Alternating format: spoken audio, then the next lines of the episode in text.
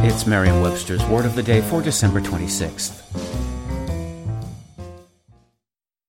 Brought to you by the American Civil Liberties Union. With your support, the fight to protect everyone's civil rights continues on. Donate before the ACLU's critical December 31st deadline, and your gift will be matched. Visit aclu.org slash word today. That's aclu.org slash word to donate today.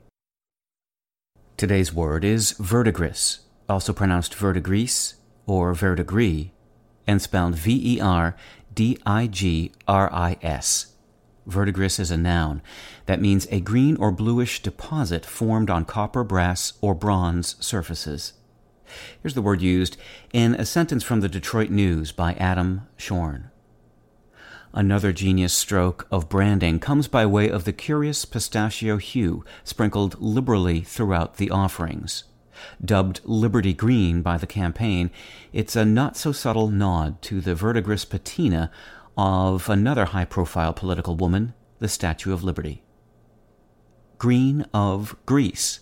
That's the literal translation of vert de Grèce, the Anglo French phrase from which the modern word verdigris descends.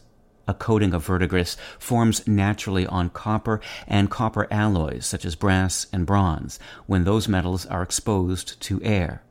It can also be produced artificially.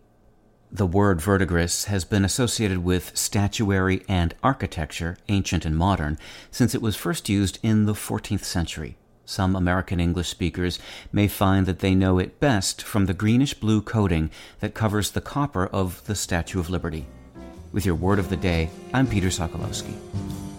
Visit Merriam-Webster.com today for definitions, wordplay, and trending word lookups.